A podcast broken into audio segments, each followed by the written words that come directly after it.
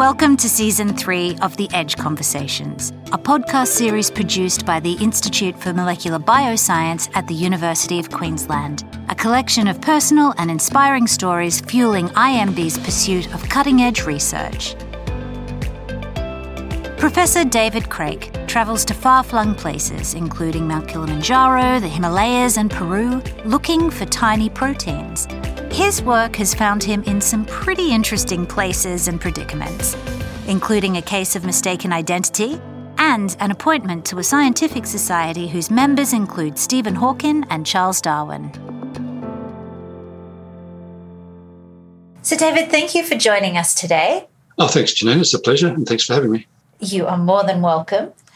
Okay, first question for you, David. It's um, is it true that you were once confused for James Bond? It actually is true, Janine. Um, probably not in the way you're thinking, but uh, I, I, did some consulting work for a German pharmaceutical company some years ago, and they're actually paying quite good money, in fact, more than I thought I deserved. And I sort of got a clue as to why that was when I got the contract from them by a courier that was addressed to Professor Dr. Daniel Craig. And as you know, Daniel Craig is the actor that plays James Bond. So I think um, someone in the office thought that maybe they were getting Daniel Craig rather than me. But um, oh, there's the there's the the uh, point of uh, of uh, recognition as me as James Bond. well, I hope the remuneration stayed the same. well, I hear he gets about 137 million per movie, and I don't get paid that much. But um, oh. I have I have more fun working with my scientific uh, peptides and proteins. I think so. um, so, in that light, that you know, you're working with this company in Germany. Uh, your research has actually taken you all over the world collecting rare plants and specimens. Would you like to tell us about this and, and what's your favourite adventure been? Um, well, yeah, we, we focus on peptides and proteins, just little chains of amino acids that are bioactive molecules that plants make to defend themselves. But we've discovered over the years that some of these peptides are super stable and that we might be able to re engineer them as, as next generation medicines. So I've had lots of great fun traveling around the world to, to try and discover how common these natural peptides are and how we might use them. Um, I guess I've been to China and Africa and South America, uh, lots of interesting places all, all across the Simpson Desert and up to Cape York. But I, I do like going to Africa and um, going to the, the Usambara Mountains in, in uh, Tanzania in particular and looking at some really uh, interesting plants, plants there. We've had lots of adventures in Africa. David, you've been admitted to the Royal Society and stand amongst some of the world's best scientific brains uh, of the last 400 years. Isaac Newton, Charles Darwin, Kathleen Lonsdale, Barbara McClintock, even David Attenborough has been admitted to the Society for his uh, documentary work. Can you describe what it's like to get that kind of call? Like, you know, were you at home? Was it the middle of the night? Um, look, it was just so exciting and so unexpected. I, I, knew I'd been nominated to get into the society, but it's such a hard thing to do that you don't ever expect it will happen. And I actually got a text message um, at about three o'clock in the morning from the person that had nominated me. It happened to be on April Fool's Day, and I thought this would be a horrible April Fool's joke if if he was having fun with me. But it, it turned out to be real, and I just feel so honoured and humbled. The fun thing I'm actually looking forward to is that you get to go to London to an induction ceremony where you have to sign the book um, that has previously been signed, and I'm told that you need to sign this with a goose feather dipped in ink. So I've been practicing trying to dip a goose feather into ink to sign my name because I would hate to blot the book and uh, wipe out Isaac Newton's signature, for example. I'm sure they I'm sure they protect it very much, but um, it's not an easy thing to do to sign things with a goose feather. Oh, so when are you doing that? Uh, this will be in June, in London in June. Oh, fantastic. Now, your research is built on a discovery decades ago based on a tea drunk by Congolese women who were in the process of giving birth. Can you talk us through how this tea has led to your current work? Yeah, sure, Janine. Um, what what happened is that a Norwegian doctor went down into the Congo in the 1960s, late 1960s and early 70s, uh, on a Red Cross relief effort. But while he was there, he noticed that when women went into labour in the hospitals, the birth was always fast. And as you said, they were drinking a tea made from a local plant And he discovered that the active ingredient was a, a peptide, a small protein, which he called Kalata B1. Um, and years and years later, I read about this and got hold of some of this this plant material and, and isolated the peptide.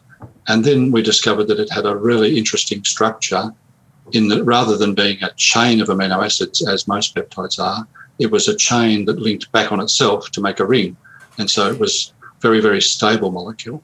So what does this mean? You we have one that is kind of like in a circle, a cyclic peptide, and other peptides are open ended. Is this right? That's that's right. So the, you know, peptides and proteins are the working molecules of life, and they're they're usually just chains of amino acids, but they're susceptible to being broken down by enzymes. Um, you know, when you have a, a steak meal that's just protein, the enzymes in, in your stomach will digest that protein by chopping it to pieces. And that's what would happen with a normal peptide based drug. But if the peptide is a chain in, in a circle, then the enzymes can't chew away at it. So it makes, makes it much more stable and much more suitable as a drug, which explains why the African women could make a tea uh, and could ingest the tea with the active ingredient and, and not have it lose its activity. So we have this cyclic peptide.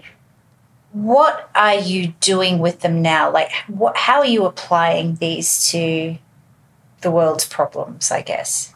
Well, we're, we're hoping to, to solve some of the world's problems in, in both medicine and agriculture. Um, and for medical applications, what we're saying is that we've discovered these super stable peptides that have a natural role in the plant as defense agents but we can re-engineer them chemically. We can redesign them to make a new drug for pain or for prostate cancer or multiple sclerosis.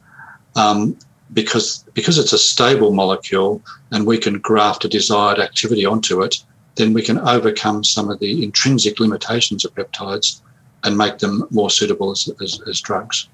So, for illnesses like um, or disease like um, diabetes and cancer, you have to have the peptides or the, the medicine put into you intravenously because you can't ingest it because the peptides and the proteins get eaten by the stomach, so the medicine doesn't work.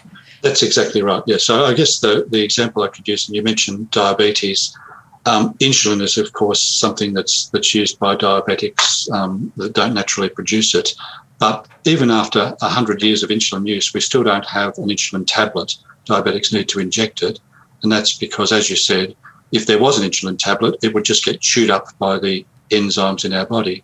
So part of our work is ultimately to lead, would lead to the ability to, to try and make an orally in, um, ingestible insulin. People much prefer to ingest rather than inject medicines. So that's really the basis of our work is trying to stabilize natural peptides so that they can be orally delivered. And you've discovered one of um, these peptides in an Australian plant.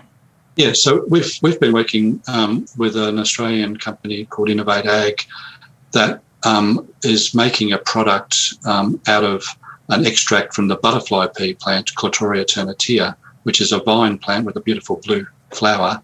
And it turns out that that plant has some of the peptides that we discovered years ago in it, and that plant uses those to protect it from, from insect pests. And so, what um, this company has done is, is made an extract from that plant that contains these wonderful, stable cyclic peptides and can then spray that extract onto other plants that don't have those peptides to protect them uh, from insect pests. So, for example, it's, it's now approved for use on, on cotton um, and uh, vegetable crops and, and is, is wonderfully protective against a whole range of, of insect and other pests on those those crops. So, in terms of medicine for people, are you suggesting that you will be able to hopefully one day grow these peptides in certain food and people will then be able to basically eat eat their medicine? Exactly um, right. I guess this goes back to Hippocrates' days, many thousands of years ago, when let food by, be thy medicine and medicine be thy food. So we we have the dream that because plants produce these peptides naturally, we come along as chemists and re engineer them to be pharmaceuticals, why not put the genes that would code for those peptides into a crop plant and then use the plant as the factory to produce it? And even more, why not produce it in the seed of a plant so that you could swallow that seed and the, the seed would become the biopill? Or you could make a tea out of the out of the medicinal out of the plant containing the medicinal agents. So that's our dream for the future to, to try and see if we could really change the face of medicine and agriculture by um, introducing a biofarming industry where we could produce these um, you know, food-based medicines, if you like. That would really change the landscape of the pharmaceutical industry as well, wouldn't it? Well, it, it, it, it won't replace the pharmaceutical industry. No. There's still going to be a clear need for, for regular pharmaceuticals, but of it course. certainly could green up the industry because pharmaceutical companies may wish to produce some of their, their drugs in plants um, and refine the, the product and then turn it into tablets or whatever formulation they might make. And in that case, they don't need to have a manufacturing plant with harsh chemical production means, but they could be just having, uh, you know, some sunlight and, and, water and a bit of land to, to grow these pharmaceuticals. So I think the pharmaceutical industry could embrace this green production technology, but also it could be applied in developing countries where um, people could essentially have the power to grow um, medicinal plants in their own backyard and then make make make um, teas or, or, or use the seeds from plants as their as their medicine. So I think there's a whole range of applications both in the developing world and the developed countries as well. This actually is a, a perfect segue to my next question, which was going to be um, looking forward 10 years into the future. What do you hope your research will lead to? Well, I'm hoping that we will have been able to show that we can produce commercially and practically um, viable amounts of, of, of, some of these peptides in plants, particularly for some of the diseases that people have to live with for chronic conditions for many, many years. So, for example, pain is a, is a huge unmet medical need. Many people uh, take opioids for pain killing, but that causes all sorts of secondary side effects that um, limits the, the effectiveness of these, these things. If we could have some of our peptide based medicines even expressed in a plant where people could take a maybe a sunflower seed on their breakfast cereal or in their toast and know, um, for their chronic pain, then this would mean that they're, they're getting the pain relief in the in the background while while also getting the, their nutrition. So our aim is to try and you know bring the benefits of peptides to the fields of agriculture and medicine for, for human benefit. I, for one, am looking forward to that day, David. Thank you very much for your time today. Thanks very much for having me Jenny.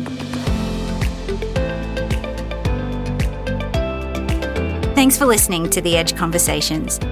For more information on the Institute for Molecular Bioscience at the University of Queensland, visit their website imb.uq.edu.au.